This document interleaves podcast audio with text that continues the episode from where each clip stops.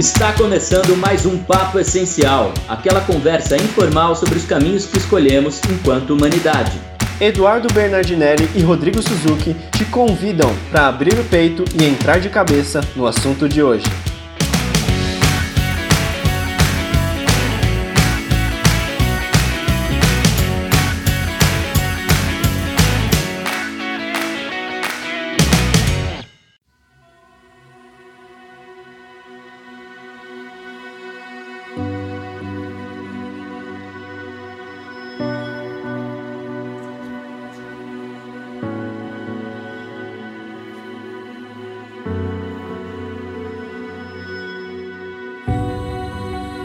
Matemática é simples.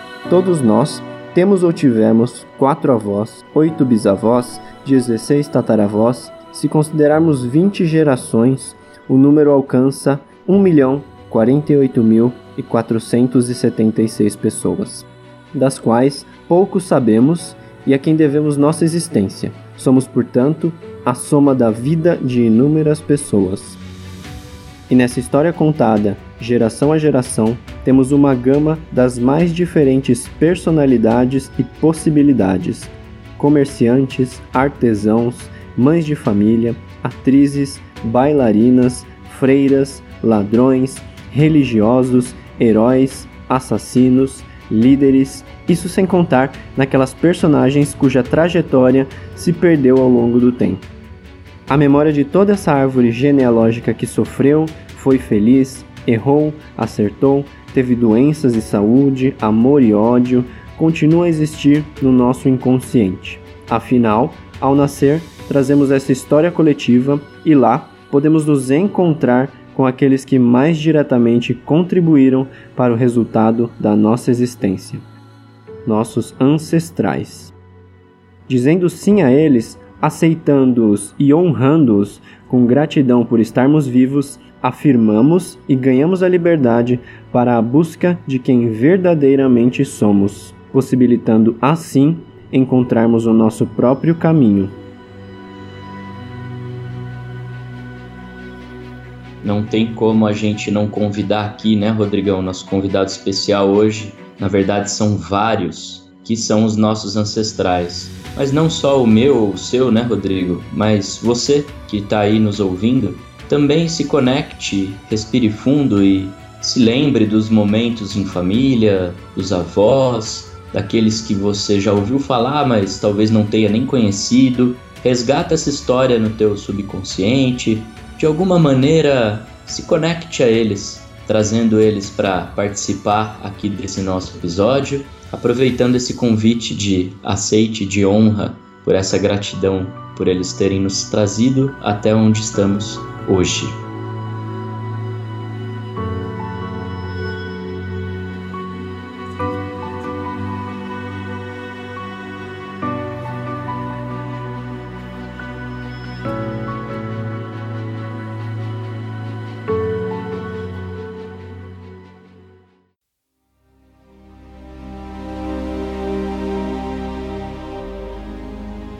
Começar o nosso episódio, a nossa primeira pergunta é exatamente uma resposta ao nosso tema central. O quanto a nossa história familiar influencia nossas vidas. E aí, Rodrigo, o que, que você acha? Eu sou a prova viva de que isso influencia muito. a ideia da gente construir esse tema aqui, né, veio de você e eu acho que foi uma baita de uma ideia, porque a gente está passando por um processo de desenvolvimento, um processo de descoberta sobre nós que a gente está percebendo que o quanto da nossa ancestralidade influencia as nossas ações, as nossas atitudes hoje. Muito do que eu desenvolvo, muito do jeito que eu faço as coisas acontecer são baseadas nas minhas experiências e nas experiências do meu pai, da minha mãe, dos meus avós, e eu percebo um pouco de cada um deles dentro das atividades que eu desenvolvo. E isso não é só pela minha experiência, mas a gente pode abrir aí para um leque de teorias de especialistas que se aprofundam nesse tema. Bom, para mim a resposta é muito. Talvez a questão não seja o quanto a nossa história familiar nos influencia, mas sim o quanto nós permitimos que ela influencie e o quanto nós estamos interessados em talvez aceitar essa história, aceitar o que veio antes, mesmo com todas as suas imperfeições, com todos os seus erros, com todas as suas falhas e, e etc. E, às vezes por isso não queremos ver, não queremos enxergar. Mas enfim, se eu pegar meu exemplo, é, a história da minha família, é até engraçado assim.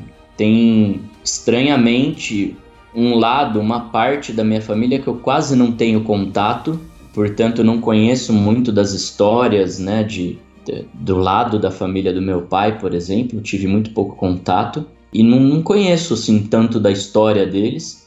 Ao mesmo tempo, o que eu herdei hoje, assim, onde eu me vejo muito, principalmente nos valores que eu trago e tudo mais, são mais do meu pai, assim, sabe?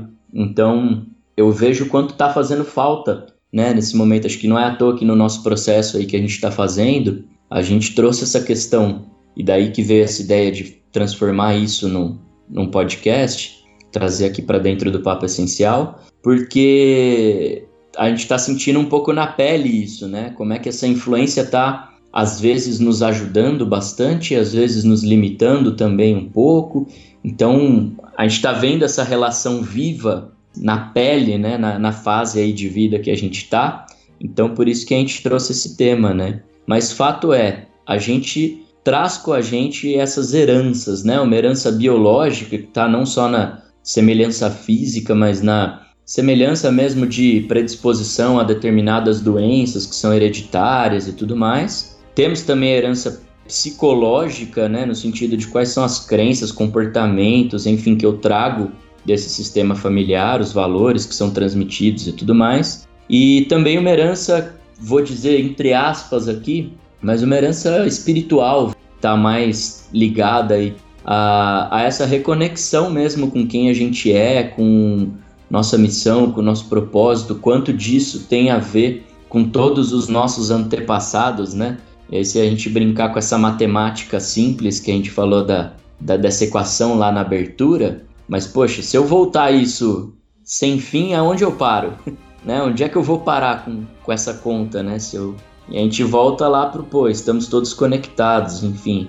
Entra nessas questões mais espirituais aí.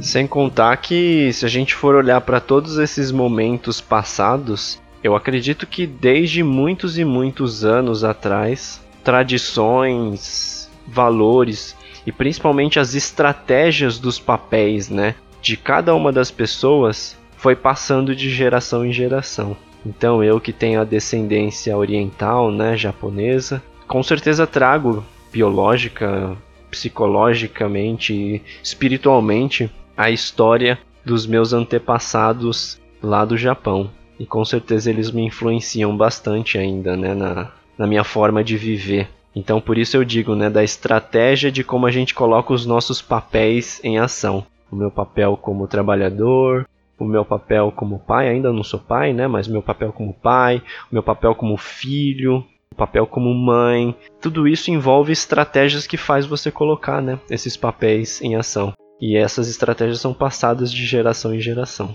Sim, não teria como ser diferente, né? A gente, quando é pequeno, não sabe o que tem que fazer, o que tem que viver, alguém tem que ensinar. Então, isso é até meio óbvio. A gente vai e adota as estratégias daquele sistema familiar ao qual a gente está inserido. Sim. Mas a gente vai crescendo, passa pela adolescência, fica rebelde, contesta tudo isso, grita e xinga todo mundo. Depois a gente vai virando adulto, vai, opa, minha mãe tinha razão nisso aqui, meu pai tinha razão naquilo lá a gente começa a se questionar e chega um momento da vida que a gente volta a se conectar, né, de certa forma, aí com, com essa ancestralidade, com esse sistema familiar.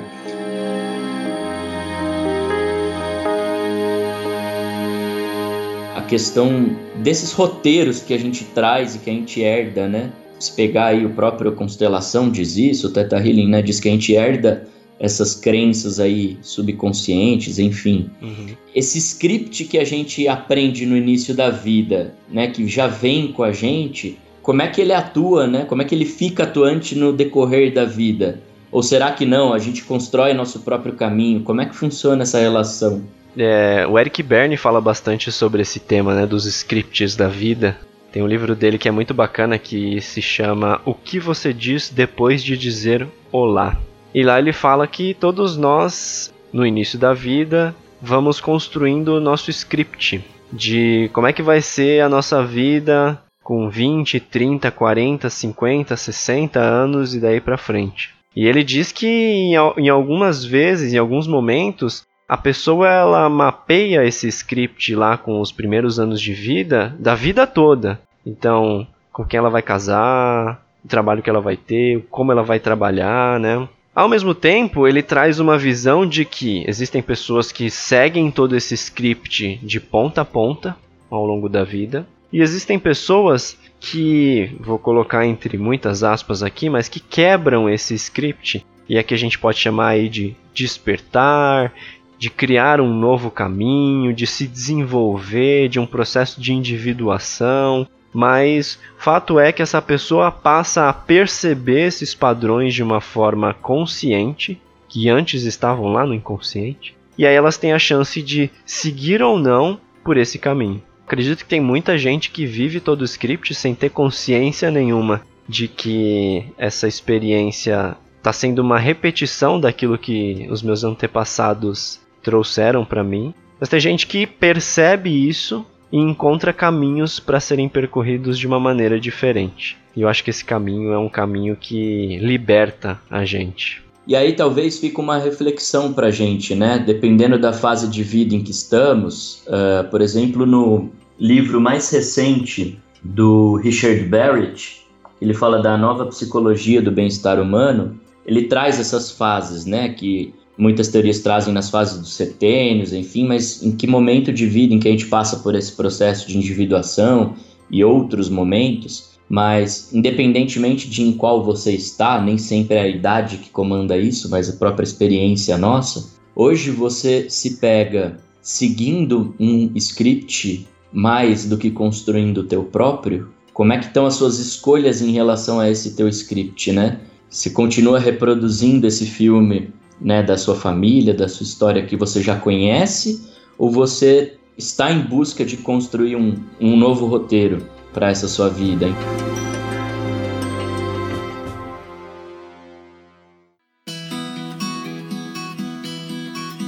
Como é que isso tudo vai passando de geração em geração? Como é que você percebe que isso caminha rumo ao futuro, rumo à eternidade? É, acho que são várias coisas, né, Rodrigão? Mas uma que me chama muito atenção, e talvez até por eu ter escolhido é, como formação a publicidade e tudo mais, eu sempre tive esse encantamento, que é pelas histórias, né, de modo geral, a, a contação de histórias. E se a gente lembrar, né, puxa, como é que são as histórias das tribos, né, dos, enfim, no próprio xamanismo tem uma relação muito legal com, com a contação de histórias. Então eu acho que é isso. E não à toa também que tem muito da nossa própria história, se não a maioria, que é perdida no tempo. Até porque quando eu conto, por exemplo, meu avô contou para o meu pai, com certeza o que meu pai contou para mim já é a versão do meu pai dessa história. Então imagina isso que nem você falou, se eu contar aí quatro, cinco gerações, o quanto de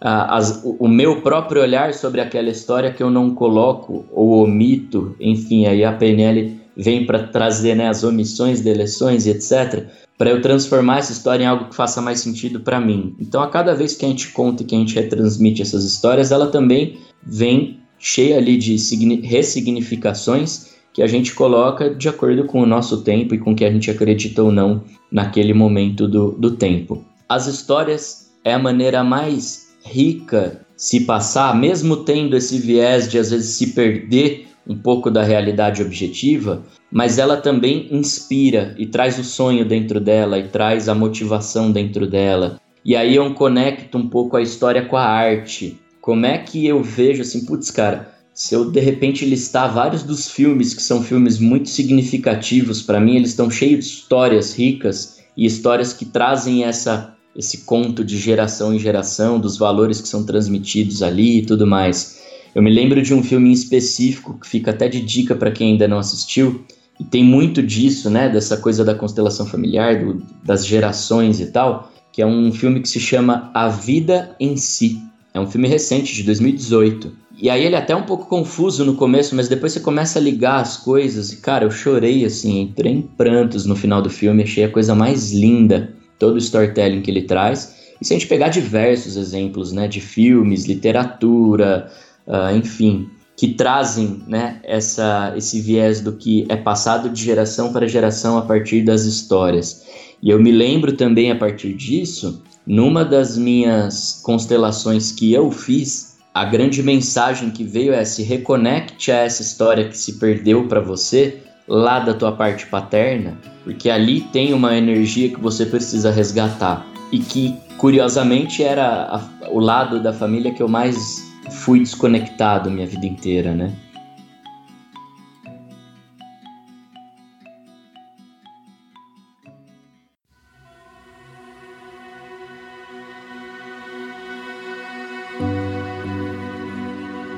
Então eu estava lá no meio da constelação, tinha ali as pessoas representando os papéis, e quando meu pai entrou, a, a moça que estava conduzindo a constelação pediu para ele vir atrás de mim e chamou um outro rapaz para ser o meu avô, atrás do meu pai, pediu para eu fechar o olho e me conectar a essa história do que já veio atrás de mim por parte do meu pai. E aí, assim, vieram várias imagens, até um pouco desordenadas, mas eu me peguei subindo um morro e ao caminhar nesse morro, lá em cima eu vi uma fogueira sendo feita num entardecer, num pôr do sol, assim, uma cena super linda. E quanto mais eu me aproximava, mais eu fui entendendo que eu estava chegando ali numa roda desses meus ancestrais, onde estava meu pai, já falecido, meu avô, que eu não conheci pessoalmente, Imagino que seriam também ali meu tataravô, bisavô, enfim, tinham outros homens mais velhos. E quando eu cheguei, fui convidado a me sentar junto a eles nessa roda, nessa fogueira. E talvez pela com o meu viés, né, de saber que meu pai era um cara bem humorado e tal, eles estavam ali compartilhando algumas piadas, alguns contos e tal. E eu fiquei só observando, mas foi um momento de conexão muito forte com esse sagrado masculino da minha família. E ficou assim, muito mais do que até nas palavras que eles estavam contando, das histórias que eles estavam contando, que eu não conhecia e portanto talvez não tenha me ligado tanto, mas aquela imagem da gente em volta da fogueira, todos os homens de uma né, egrégora familiar ali. E essa conexão que foi restabelecida nesses poucos minutos em que eu meditei, ou que eu entrei nessa experiência, me permiti viver isso. Então foi muito rico. E aí é engraçado, porque assim, eu lembro que quando eu me levantei, era como se eles falassem, tipo, ok, filho, vai lá, sabe? Tipo, pode ir. E aí quando eu me levantei e, e fui embora, meio que querendo olhar para trás, querendo ficar um pouco mais ali, mas foi como se exatamente eu tivesse, talvez pela primeira vez, colhendo um pouquinho de cada um deles que eu nem tive contato, nem conheci, nem sei quem foram, mas eu carreguei junto comigo, eu trouxe para mim, para minha experiência atual, para minha vida hoje. E isso ficou comigo assim por algumas semanas mais forte.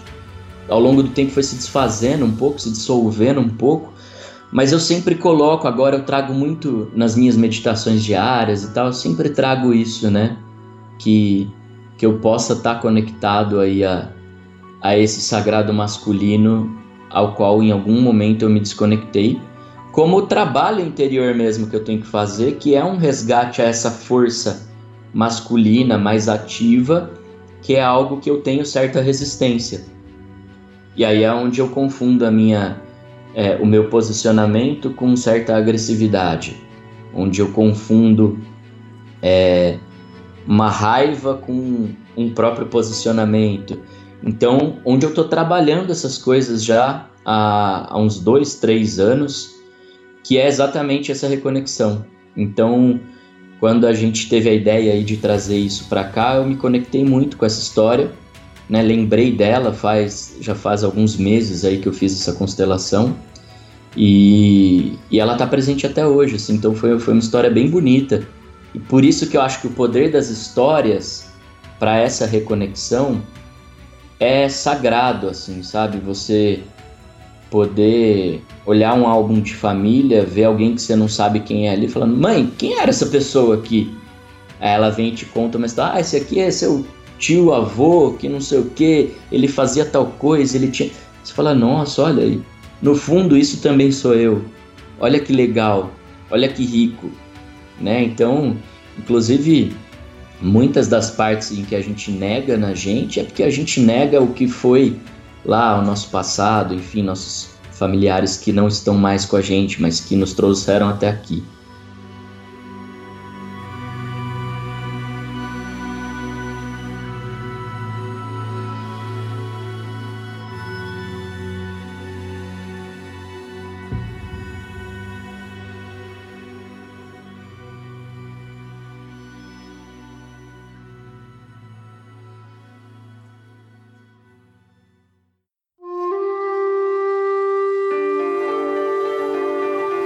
Me lembrei de uma história que a minha avó me contou sobre o meu avô. O meu avô ele veio do Japão para o Brasil quando era jovem, de navio.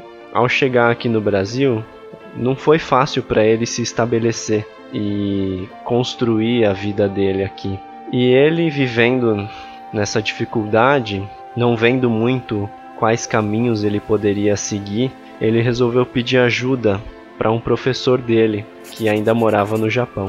E ele resolveu escrever uma carta para esse professor, pedindo ajuda, porque ele não sabia o que fazer. Ele estava sem dinheiro, ele não tinha o que fazer, ele não sabia o que fazer, e ele escreveu essa carta e mandou para o professor dele. E imagina que isso demorou meses para ir até o Japão e mais meses para voltar a resposta do Japão aqui para o Brasil. E esse professor ele respondeu para o meu avô a seguinte coisa: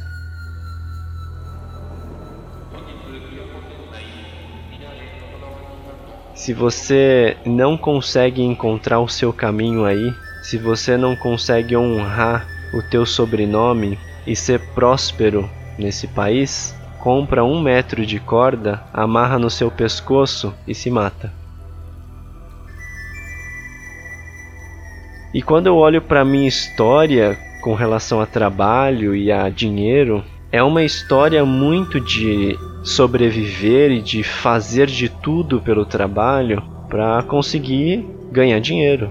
Então eu tenho que me esforçar muito para ganhar dinheiro, eu tenho que me esforçar muito no meu trabalho para conseguir as coisas. Reconhecer isso dentro de mim é uma coisa muito dolorosa quando a gente se conecta a isso. Inclusive, eu optei pela minha carreira hoje por não querer trabalhar o mesmo tanto que o meu pai trabalha. Mas ao mesmo tempo, eu trabalho, sendo numa carreira diferente, eu trabalho o mesmo tanto que ele trabalha. Eu, eu me esforço o mesmo tanto que ele se esforça para fazer isso tudo acontecer. Então, parte do meu processo de desenvolvimento foi reconhecer que eu também sou assim, como meu pai, como meu avô. Parte do meu processo foi de aceitar essa parte em mim de que eu gosto de trabalhar e de me esforçar, de ficar horas e horas trabalhando e de às vezes ser doloroso, né, o trabalho. Quando eu passei a aceitar mais e a olhar isso dentro de mim, eu consegui me libertar.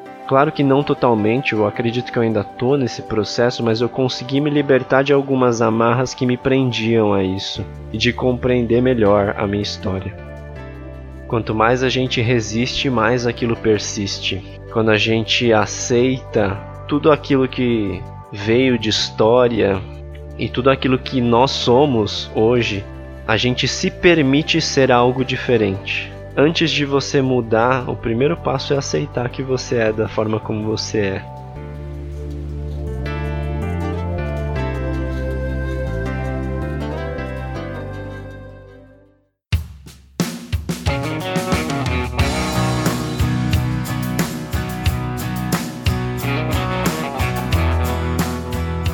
Sei se todos têm isso, mas eu tenho uma coisa com a palavra ancião, que para mim tá totalmente ligado, né? Essa coisa da ancestralidade. A gente pegar aí também desenhos, filmes, né? O Mestre dos Magos, né? Os Anciões, o Gandalf, e como figuras de extrema sabedoria. Ao mesmo tempo, tem uma conotação talvez de algo que é velho. É difícil você pegar um cara que é ancião e a figura que vem na tua cabeça é um jovem.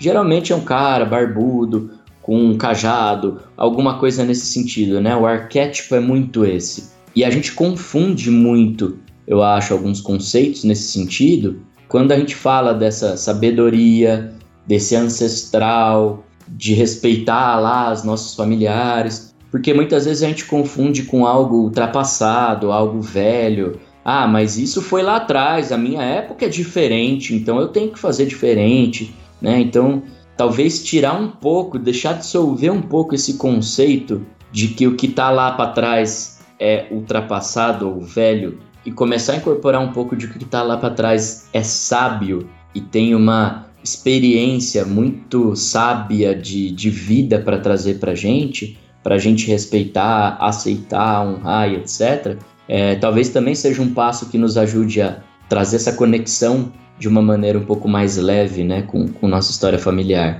Com certeza, e aí a gente pode olhar de uma forma muito simples para isso por meio de uma metáfora, né? Que é a loja de antiguidades. Se a gente for numa loja de antiguidades, as coisas que existem lá dentro são valiosíssimas, mas nem por isso elas são velhas. Velhas no sentido de mal acabadas ou destruídas. Que elas trazem histórias por ser um símbolo, por ser algo diferente, e que aquela história conta algo importante para quem compra aquele item. A gente falou um pouco de mudança né, no nosso episódio 1 do podcast, do nosso Papo Essencial. E a gente trouxe muito um olhar para o novo, um olhar diferente, um olhar para frente, um olhar inovador, e aqui a gente faz um contraponto de olhar também para aquilo que é importante no, no nosso passado, né? Para aquilo que é ancião, para aquilo que é sábio, para aquilo que é antigo e que tem algo a contar. E aí também, né, Rodrigo, tem um negócio muito legal que é assim, hoje se fala muito do viver o agora, de estar presente, as práticas de atenção plena, meditação, etc, de exatamente sair do passado, sair do futuro e estar no presente, vivenciando o momento.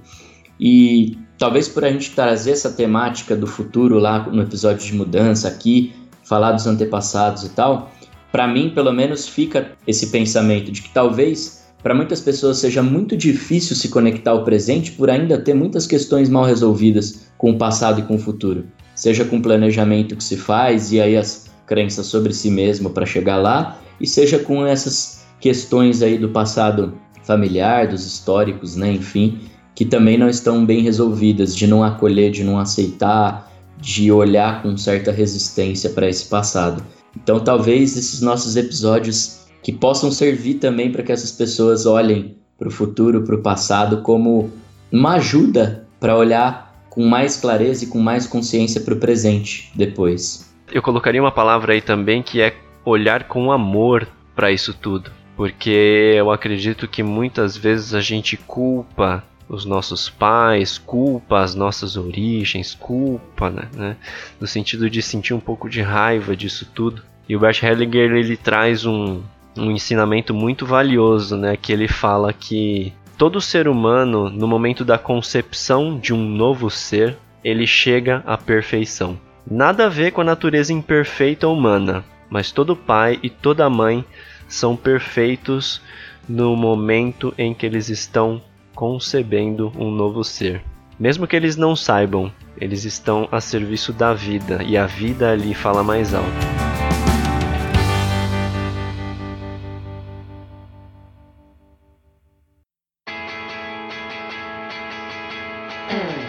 Meu pai ele era farmacêutico, então eu lembro que eu com 5, 6 anos ele mandou fazer um jalequinho do meu tamanho então eu tinha um jalequinho e ficava lá na farmácia, observava muito ele lidando com os clientes e usando esse bom humor, essa generosidade que ele tinha. Uhum. Então eu herdei muita coisa boa assim nesse sentido. Da minha mãe eu vejo que tem um cuidado assim com o outro que com certeza veio dela, um carinho de estar tá prestando atenção ali no, em quem está do meu lado, em saber se ele está precisando de alguma coisa, sabe? Esse lado mais de estar a serviço mesmo da mãe. Como figura, né, geral assim. E a minha mãe tem muito disso, muito carinhosa, enfim, muito generosa também. Uh, eu sou caçula também, a diferença de idade para meus irmãos é grande. Então, assim, talvez eu até tive, de certa forma, um amadurecimento ou uma tentativa de querer me achar mais adulto do que meus colegas na época, porque eu convivia e participava, de certa forma, né, das vivências dos meus irmãos que eram mais velhos. Então, sei lá, eu conheci o rock and roll com 10, 11 anos, quando meu irmão já estava tipo entrando na faculdade e tal. E, e eu ouvia lá os, os rock and roll da vida e eu já ouvia nessa época, meus amigos ninguém conhecia. Ao mesmo tempo, minha irmã também, com algumas histórias das paqueras dela na época que eu ficava sabendo, eu olhava, o que, que é isso? E ainda nem pensava em romance, em nada, tinha, sei lá, 7, 8, 10 anos, era moleque. Então, enfim, essas histórias são bem presentes, assim, muito legal. E você, quais são as memórias afetivas que mais estão vivas aí até hoje? Quando eu olho para a família da minha mãe, eu acredito que eu esteja mais ou menos na mesma vibe que, que você. É, a família da minha mãe sempre me passou um olhar de muito cuidado, de muito carinho, de acolher, de cuidar. Tanto é que minha mãe trabalhava quando eu era pequeno e eu ficava com a minha avó. Né? Fui criado pela avó, leite com pera, Nescau, Todd.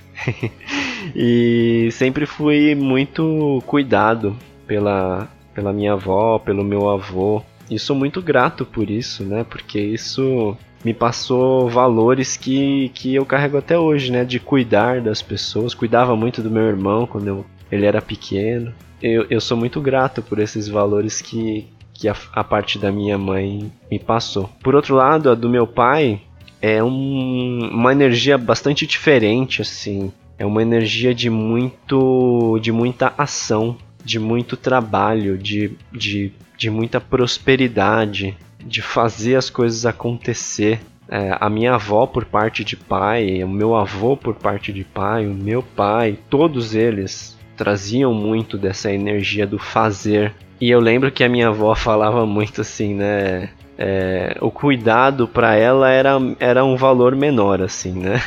Então ela falava do jeito dela, né? A família por parte de pai é descendente de japonês, de japoneses, e ela falava: primeiro tem que trabalhar para depois se divertir. Então você não vai se divertir enquanto você não terminar o que você tem para fazer aqui. E não interessa se você chorar, se você espernear, se você não quiser, vai fazer pronto e acabou tinha muito dessa, dessa energia. Meu avô ele tinha bastante dessa energia também, mas ele me traz muito de um, de um cuidado e de um amor junto com isso tudo. Então, eh, meu avô começou o que o meu pai deu continuidade, que é cultivar orquídeas, né? Meu avô tinha um orquidário dele em Itaquera, onde todos nós morávamos. E meu avô cuidava muito das plantas, assim, que era uma coisa de. de cada planta é um filho mesmo, sabe? A ponto dele pegar a escova de dente, assim, na planta para limpar folha por folha da, da, da, planta, assim, com a escova de dente. E ele tinha muitas plantas, né,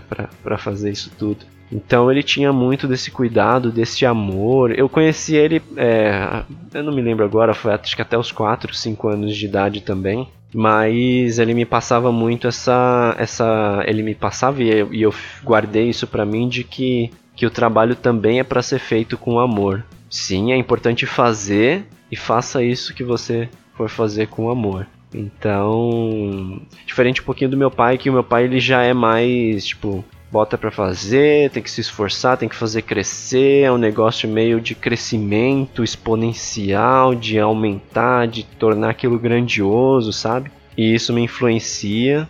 Ao mesmo tempo, eu tô aprendendo a me desapegar um pouco disso de que tem que crescer a todo momento, financeiramente, e tô me apegando mais a fazer o que eu faço com calma, com amor, com cuidado e fazer aquilo que é necessário para que eu consiga manter uma, um nível de bem-estar, de felicidade e construir relacionamentos saudáveis. Eu acho que o que fica mais assim de todas essas histórias para mim são essas são esses elementos conscientes, né? Porque inconscientes são muitos outros também.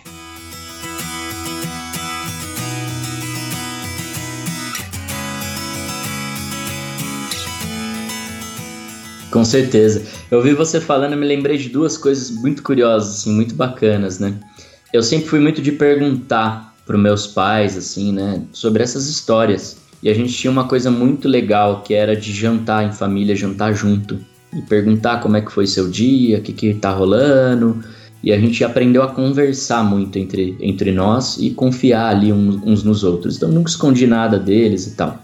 E nisso eles também me contavam várias histórias uh, da vida deles e tudo mais. E minha mãe contou que, por exemplo, minha avó veio também dessa coisa da Itália, muito sofrido e tal, e era uma visão muito prática da vida, de colocar o pão em casa e acabou e tal.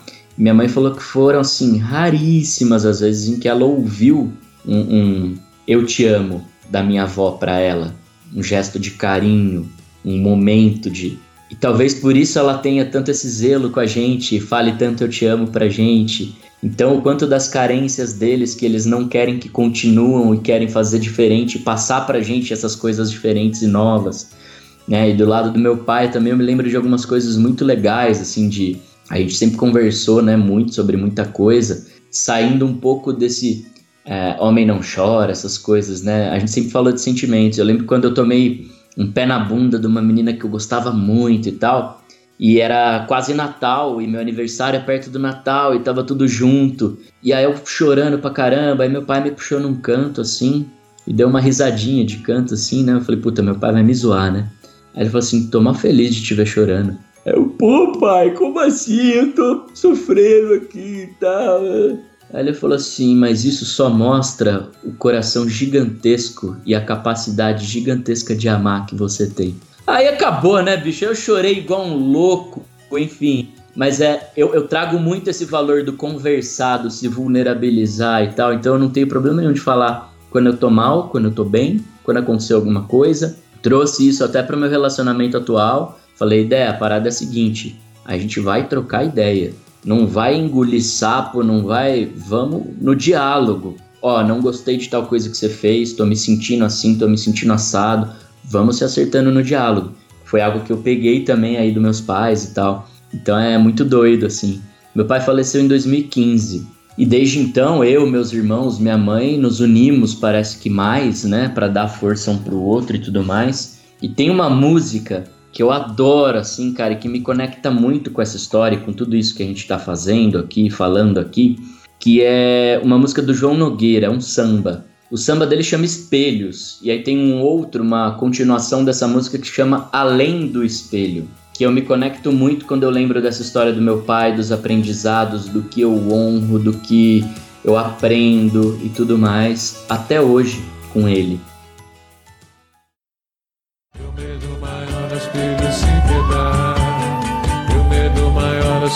se quebrar. Quando eu olho meu olho além do espelho, tem alguém que me olha e não sou eu. Vive dentro do meu olho vermelho. É o olhar do meu pai que já morreu. O meu olho parece um aparelho de quem sempre me olhou e protegeu. Assim como o meu olho dá conselho, quando eu olho no olhar de um filho meu. A vida é mesmo uma missão.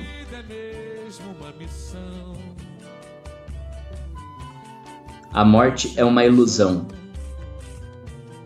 Só sabe quem viveu, pois quando o espelho é bom, ninguém jamais morreu. Sempre que um filho meu me dá um beijo, Sei que o amor de meu pai não se perdeu. Só de olhar seu olhar, sei seu desejo. Assim como meu pai sabia o meu. Mas meu pai foi-se embora num cortejo. E eu no espelho chorei porque doeu. Só que vendo meu filho, agora eu vejo, ele é o espelho do espelho que sou eu. E eu acho lindo e toda vez que eu ouço eu choro. E quando a gente trouxe essa pauta eu ouvi de novo chorei de novo. E enfim, eu sempre me emociono com essa música porque me lembra disso, assim, sabe? Independentemente de ser meu pai ou qualquer antepassado meu que já se foi, eles ainda, em alguma instância, de alguma maneira, permanecem vivos na gente. E quando a gente acolhe, aceita e traz essa história toda à tona, também é uma maneira de honrá-los e de homenageá-los. Meu medo maior, os filhos se quebrar. Meu medo maior, os filhos se quebrar. Meu medo maior, os filhos se quebrar. E o meu medo maior, os filhos se quebrar.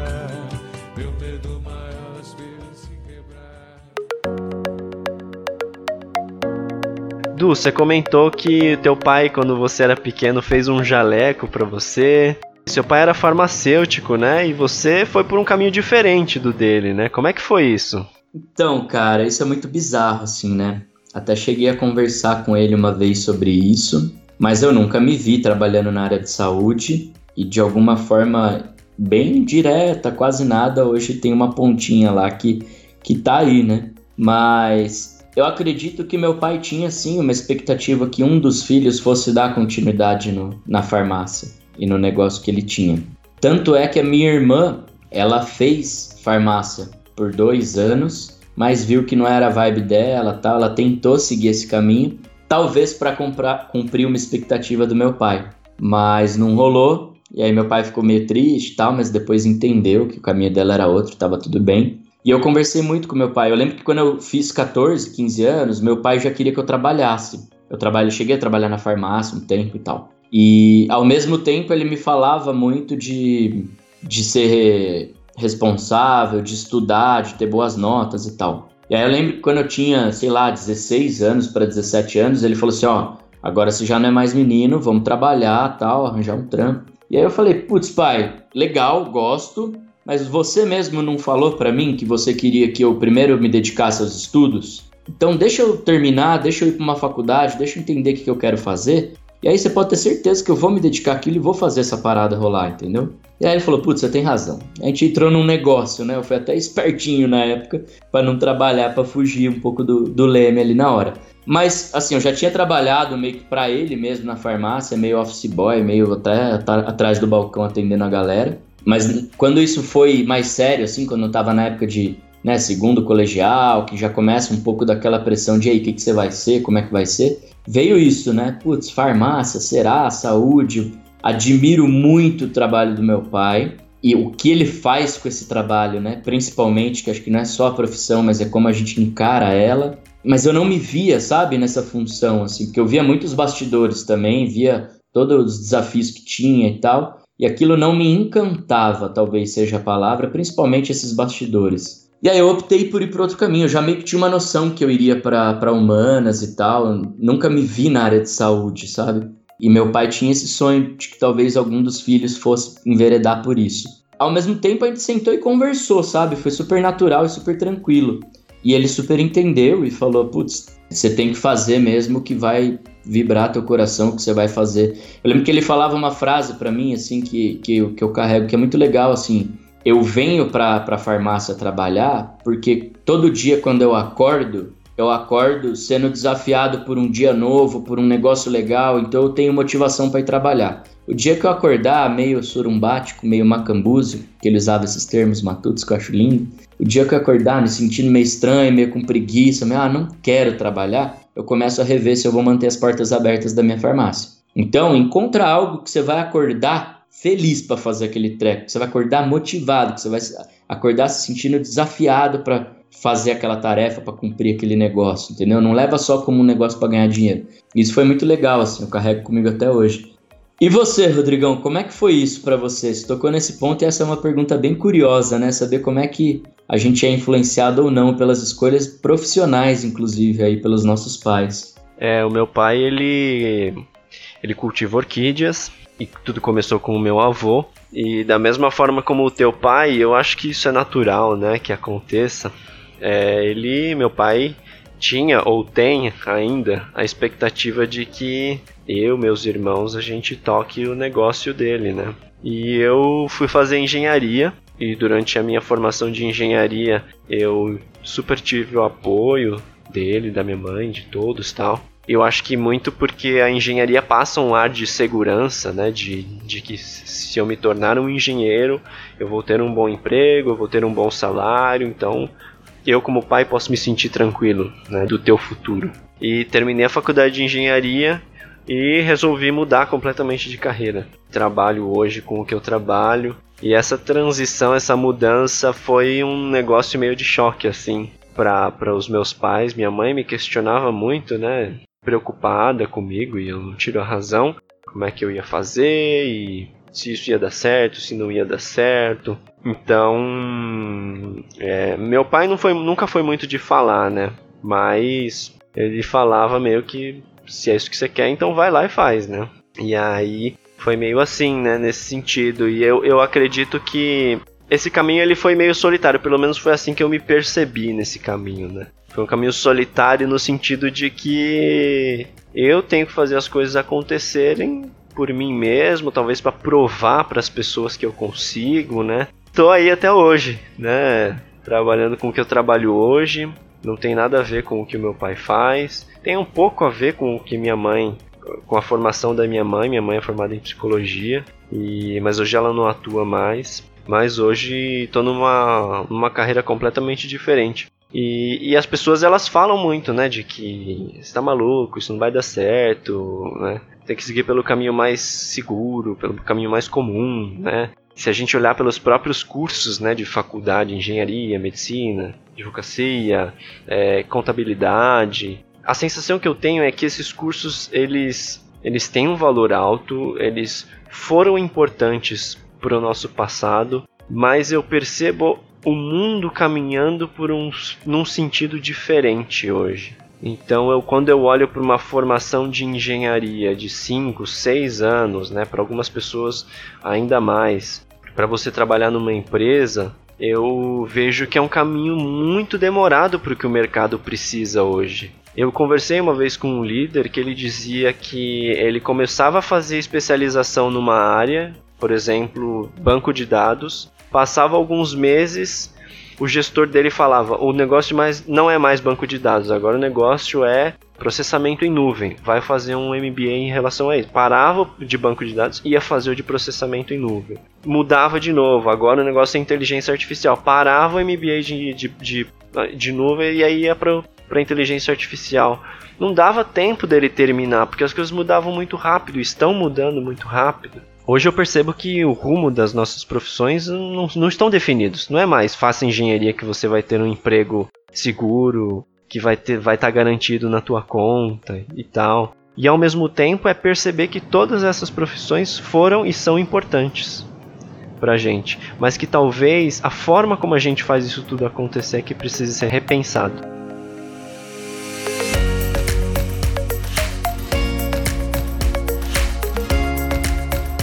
Falar um pouquinho do mercado, né, do universo corporativo frente a tudo isso. Você citou aí esse exemplo desse cara e eu vivi isso na pele. Meu irmão fez ciências da computação na época da faculdade. Eu lembro que na época ele quis fazer uma formação lá, um curso em novel.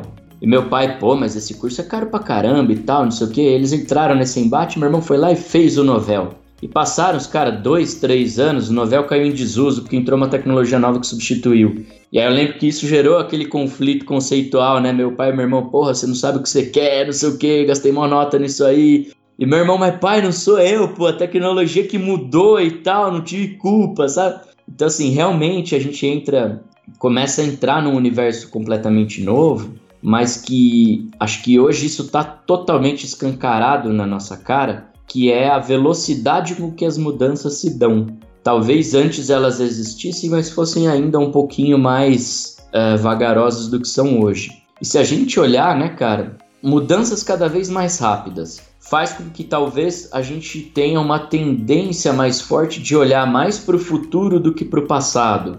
Porque, putz, tá mudando, tá mudando, tá mudando. O que, que vai ser lá na frente, lá na frente? E acabo que, como consequência, talvez me desconectando um pouquinho né, do passado. Então, como que ao mesmo tempo em que essas mudanças chegam, eu consigo me manter conectado a essa minha história? Né? E aí, seja ela familiar, seja ela essa história cultural dentro de uma empresa que vivia de processos muito bem estabelecidos, mas que hoje já não funcionam mais. Que vivia. Meu pai, eu lembro que fazia pedido, anotava as coisas tudo num caderninho à mão, fazia gestão financeira na ata à mão. Aí informatizou toda a farmácia pai continuava fazendo a mão, eu tinha que pedir para a funcionária depois pegar o caderninho dele para digitalizar lá no, no computador.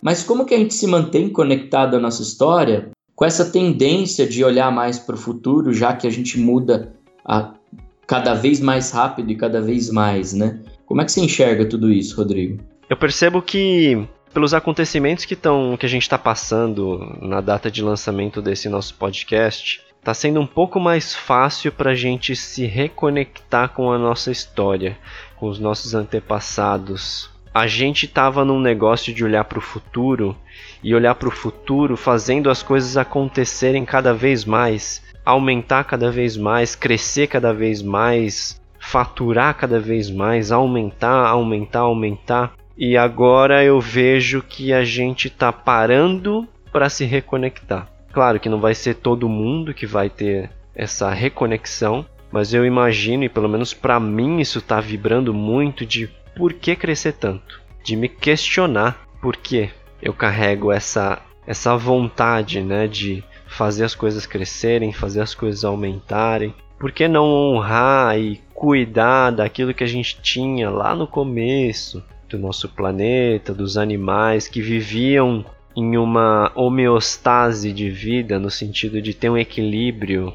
Então, eu acho que agora é um bom convite para a gente se reconectar com os nossos antepassados e repensar em muitas coisas. Ao mesmo tempo, é, quando a gente olha para empresas familiares, empresas tradicionais, digamos assim, né? Elas trazem muito no seu DNA aquilo que os fundadores acreditavam, aquilo que os fundadores traziam como valores da empresa. E eu até atendo uma empresa que é, tem essa característica muito forte de, de ser tradicional e muitas vezes não se encaixa mais né, na cultura das novas gerações que vão chegando, de jovens que pensam de uma forma completamente diferente, estão inseridos numa realidade completamente diferente, tiveram uma educação completamente diferente e entram numa empresa onde as coisas são tradicionais ali. Então a primeira coisa que acontece ali é um choque entre o jeito que sempre foi feito é o jeito certo e do outro lado a pessoa fala, o jovem fala, o jeito antigo já não é mais válido, tem que pensar de um jeito diferente. E fica esse choque. Você percebe isso também? Eu achei super curioso, cara. Tem um estudo da PwC de 2014-2015 com 2 mil empresas de 42 países e eles levantaram que somente 12% das empresas familiares chegam à terceira geração e somente 1% à quinta geração. E aí, entendendo-se um pouco né, disso, uh, foi um pouco a questão dos conflitos entre gerações, principalmente esses conflitos de valores e de como devemos fazer as coisas, né? E se pensar no Brasil, ainda tem um estudo da, do IBGE que 90% das empresas brasileiras são familiares. Mas assim, pô, imagina, 90% das empresas brasileiras são familiares de, algum, de alguma maneira, e a gente tá, sim, passando por esse conflito de gerações, que, cara, essa galera que tá chegando, a gente é novo, eu e você. Eu não, eu não sei tua idade, mas assim, eu tenho 34 anos, sou de 85, sou raspinho, comecinho de millennials ali, mas eu tenho ainda, herdo um pouco, né, da, da geração anterior. Mas a gente já tem um, uma pegada, por mais que a gente é ponte aí entre esse universo tecnológico, mas hoje a gente está super adaptado a esse mundo. Mas eu vejo meus sobrinhos, por exemplo, o mais velho, ele está com 15 anos. O moleque é nativo digital, tem uma mentalidade completamente diferente, já vem com outros, outras skills, outros softwares ali, que vão lidar com a resolução de problemas de um jeito muito diferente do que mesmo eu, que sou uma geração próxima dele, faz hoje em dia. Então, sim, eu vejo que essa, esse conflito de gerações ele é presente e por isso é onde eu volto assim a insistir na questão do diálogo e da abertura, né, a ouvir, a escutar e tudo mais, porque ao mesmo tempo em que talvez uma pessoa mais experiente tenha muito a agregar com o mais velho, com o mais novo, se ela se fechar para isso de que eu sou mais velho e portanto eu tenho muito a ensinar e não tiver aberta para aprender, assim como o mais novo tiver falando esse cara é velho, já está ultrapassado o que ele tem para me oferecer, porque o que eu sei já é mais atual e mais, né, já estou mais adaptado à mudança, ninguém aprende. Me lembra até aquele filme O Estagiário, Que é exatamente isso, né? Quem não assistiu, inclusive, assista, é bem legal. Cara, eu tava. Eu acompanho uma empresa né, que ela vive um pouco dessa realidade que você trouxe, né? De que eu, que sou. Que tenho aí 40 anos de empresa, sei como as coisas funcionam e ninguém precisa me ensinar nada, porque sempre funcionou assim. Do outro lado, o jovem que chega é o jovem que está chegando no mercado inseguro ainda, né? Ele não sabe muito como é que funcionam as coisas, ele está ali para aprender, mas ao mesmo tempo ele traz algo dentro de si que é uma energia de que o que eu for fazer da vida, como o meu trabalho, a minha carreira, tem que ter um propósito por trás. Eu tenho que me sentir feliz fazendo o que eu faço. Eu tenho que sentir que tem um significado por trás da, daquilo que eu estou construindo na minha carreira. Então ele chega um pouco inconformado nesse mercado de trabalho, diferente das gerações antigas, que trabalhavam para ganhar o dinheiro, para fora do ambiente de trabalho se divertir, né? Para fora do ambiente de Sim. trabalho viver o happy hour, a família, as coisas que são importantes na vida. Sim, e aí, ah, cara, isso isso me lembra muito um vídeo da Box 1824, All Work, All Play. É algo assim o nome, não lembro é. de cabeça agora. É muito bom esse Mas é, vídeo. é putz, super válido, muito legal assistir quem ainda não assistiu para também entender essas diferenças aí, né, entre as gerações. Sim. E aí o que está acontecendo nessa empresa? O que acontece é que a empresa começa a não ter pessoas que vão suceder os cargos. Então você não constrói uma equipe ali que vai dar continuidade, né? Existe uma tendência de cair cada vez mais o número de profissionais que querem estar ali construindo aquilo que aquela empresa acredita. E aí, como é que uma empresa sobrevive assim, né? Não tem como. Se ela não se abrir para aquilo que é novo, se ela não se abrir para novos conhecimentos, e como é que a geração que está chegando faz para comprar essa, essa ideia, para entrar nessa empresa e para ajudar ela a se transformar? Porque não adianta você chegar lá falando que tudo aquilo é velho e que o meu jeito agora é o certo, que não vai dar certo também, né? Então é exatamente esse ponto que você levantou de conflitos, né?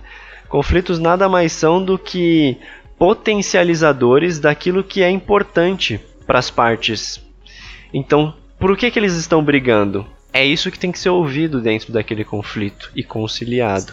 Né? Sim, o conflito ele é essencial, né, cara? O problema é que muita gente com, confunde conflito com confronto. Conflito não é para eu mostrar que eu tô mais certo que você, mas sim para juntos a gente entender o que está por trás e em comum que nós dois queremos e construir esse caminho e não o meu ou o seu.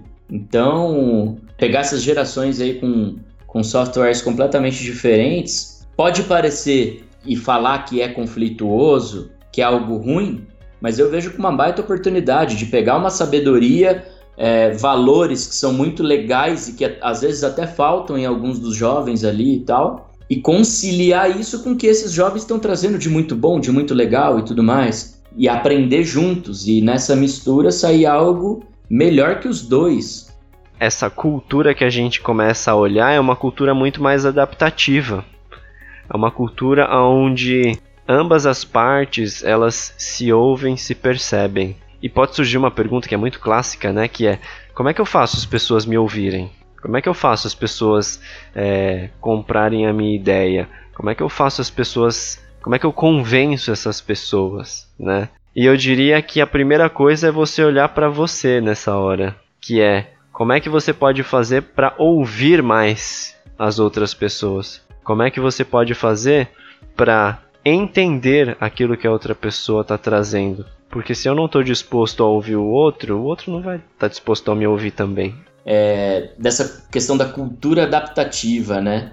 E a gente vê mesmo que essas duas palavras já trazem duas gerações diferentes. Você pegar a palavra cultura, né, tentando aqui significar um pouco do que, que é nada mais do que são hábitos ali que, que são praticados ali com certa constância e cria-se, um, portanto, uma prática comum, né? seja de um povo, de uma empresa, enfim. Já o adaptativo é, putz, está mudando toda hora, como é que eu me adapto a todas essas mudanças? Então, como é que eu crio algo que se torne um hábito, que se torne uma recorrência né, de, de, de prática, de hábito, enfim, se muda toda hora? Então acaba sendo até um pouco contraditório falar como é que se cria uma cultura adaptativa. Mas é exatamente o mundo que a gente está vivendo, né? Incerto, maluco, ambíguo.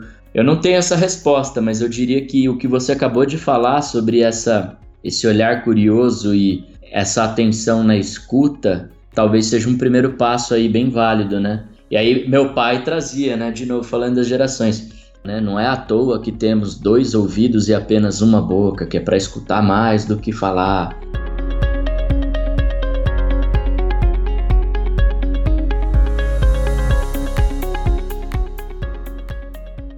Vamos para o quadro Perguntas Rápidas. Respostas rápidas para perguntas profundas.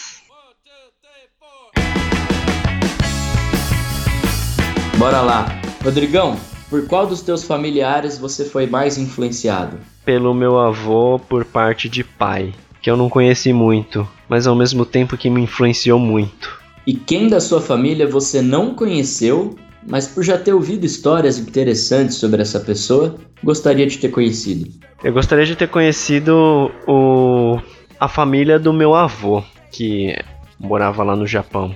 Eles viveram na época da guerra e eu acho que tem uma história assim muito profunda que eles carregam assim, sabe? Que eu acho que eu carrego também, né, comigo, mas gostaria muito de conhecê-los, de ouvir um pouco dessa história deles. Que palavra representa a sua família por parte de mãe? Cuidado. E qual que é o maior valor que você aprendeu com a tua mãe? Que é importante a gente dar passos na vida com cautela. É importante a gente medir os riscos que a gente vai correr com o nosso próximo passo. E agora, qual é a palavra que representa a tua família por parte de pai? Eu diria ação, mas vem uma outra também que é prosperidade. E qual que é o maior valor que você aprendeu com seu pai?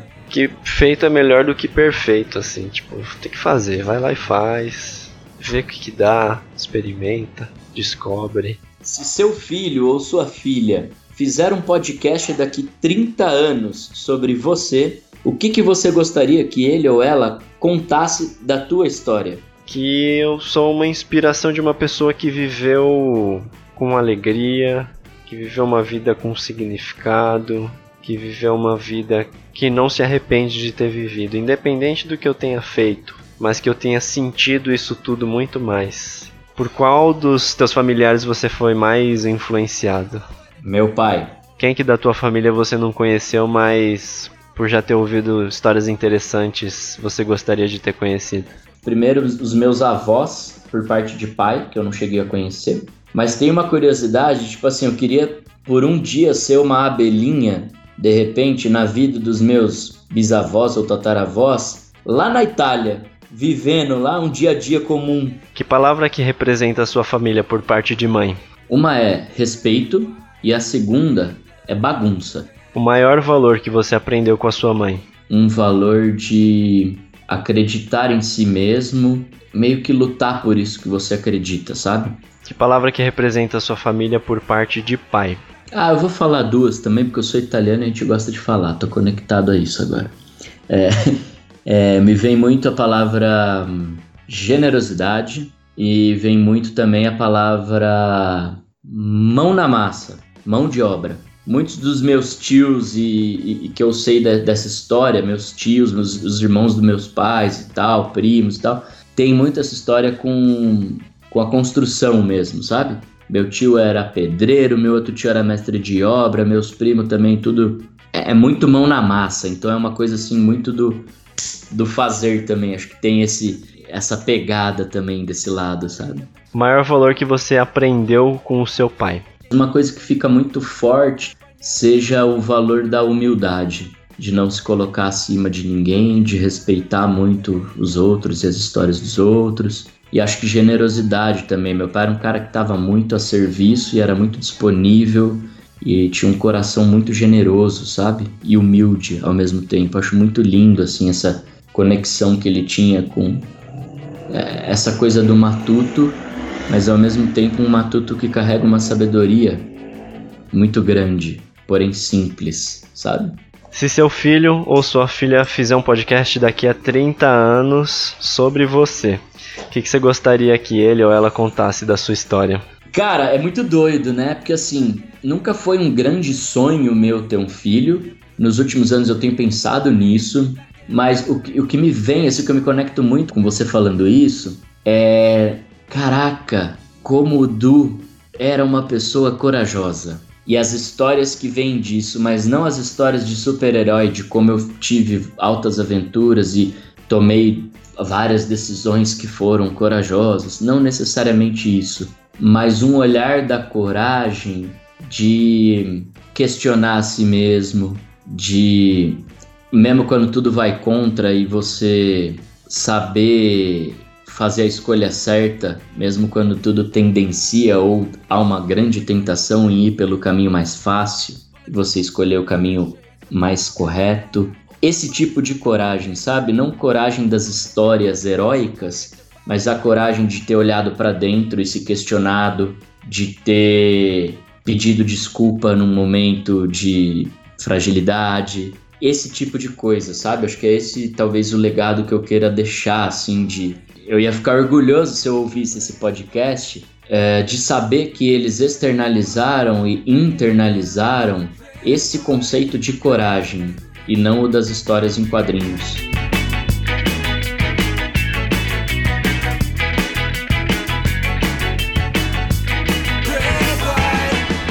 Que, você deixaria de dica eu trago do. O primeiro passo aí é de ouvir mais, de se conectar mais com as histórias, com as sabedorias dos nossos antepassados ou dos antepassados dos líderes da empresa que estão ali, né, de toda a história da empresa. Não para que você faça a mesma coisa, mas que para que você possa honrar tudo aquilo que já foi feito. E segundo, quando a gente fala de conflitos, algo que é muito importante é você aprender a lidar primeiro com os próprios sentimentos, segundo com os sentimentos das outras pessoas. Então, a gente quer evitar conflito porque os conflitos geram emoções na gente que a gente não sabe lidar muitas vezes. E geram emoções no outro que eu não sei lidar com aquela emoção do outro também. Então, um um caminho que é muito importante é justamente você passar a entender melhor que emoções que te geram ali quando você está num conflito.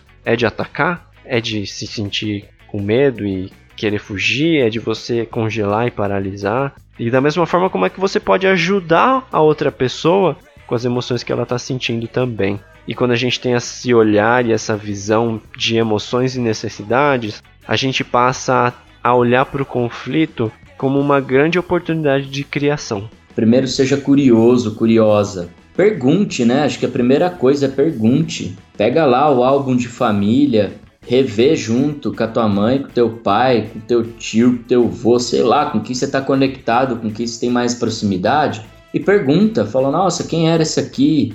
Né? Você tem esse olhar curioso. Caso tenha algo difícil a resolver com alguém da família, esquece a parte do difícil e só vai lá e resolve. que aí entra um pouco na tua dica de acolha teu sentimento, olha para ele, saiba o que está rolando com você primeiro, para que você consiga se comunicar melhor. Mas não deixa de falar, não deixa de, de, de expressar é, o que te incomoda, o que te, enfim, né, resolve essa situação. E aí entra, né, como consequência disso, a, a terceira dica aqui, que acho que é diálogo, sempre. Então, quando você começar a entender as necessidades e motivações que estão por trás do comportamento daquela pessoa que você está com conflito, mas quando você começa a, a fazer isso, você geralmente encontra soluções em comum. Encontra, seja uma necessidade ou seja uma motivação, talvez diferente da inicial, mas que os dois tenham, e que é uma, uma resposta, talvez, ali, que, que sirva para os dois. E eu vejo também, cara, muito do que a gente falou, às vezes, de negar parte da nossa história, ou de ter, sentir vergonha por, pelas falhas ou por coisas que a gente não tem tanto orgulho assim, a gente não quer olhar tanto, não quer enxergar tanto. Então eu diria essa negação, ela vai persistir com você enquanto você não se abrir para aceitá-la, né?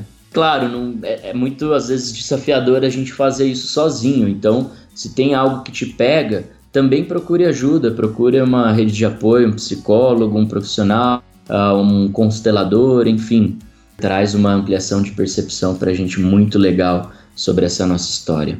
E a gente se coloca à disposição. Se você quiser dividir com a gente, é só entrar em contato com a gente, pode ser por meio das redes sociais, né? Arroba edubernardi, arroba rodrigo.suzuki, ou pode ser também pelo nosso e-mail, podcastpapoessencial.gmail.com.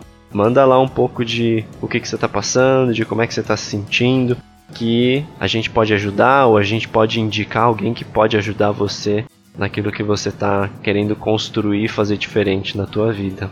E você que está aí, que nos ouve, espero que tenha se conectado também com a sua história familiar e tenha refletido sobre isso. Espero que você depois vá com curiosidade conversar com seus familiares para saber mais dessa história. E aí, claro, o teu ponto de vista é muito importante para nós, então envie seus comentários, críticas, sugestões, novos temas pelo e-mail podcastpapoessencial@gmail.com.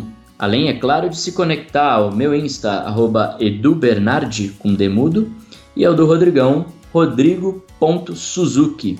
Se de alguma forma você sentir o teu coração vibrar e vier uma vontade muito grande de você compartilhar uma história tua dos teus antepassados, de algo que você ouviu da gente e que você também tem com você e que você também carrega com você, manda essa história pra gente no podcast Papo Essencial pra gente ler e pra gente se conectar também com a tua história. Vai ser muito bacana e muito especial pra gente de ouvir um pouco de você e daquilo que você traz na tua ancestralidade. Se você sentir a vontade, você pode entrar lá no nosso post do Instagram desse episódio e contar um pouquinho como é que foi ouvir, como é que foi se conectar com tudo isso, de repente postar uma foto de toda a tua família, da tua ancestralidade e marcar a gente lá a gente vai ficar super, hiper, mega feliz de ver e de conhecer um pouquinho da tua família e de você.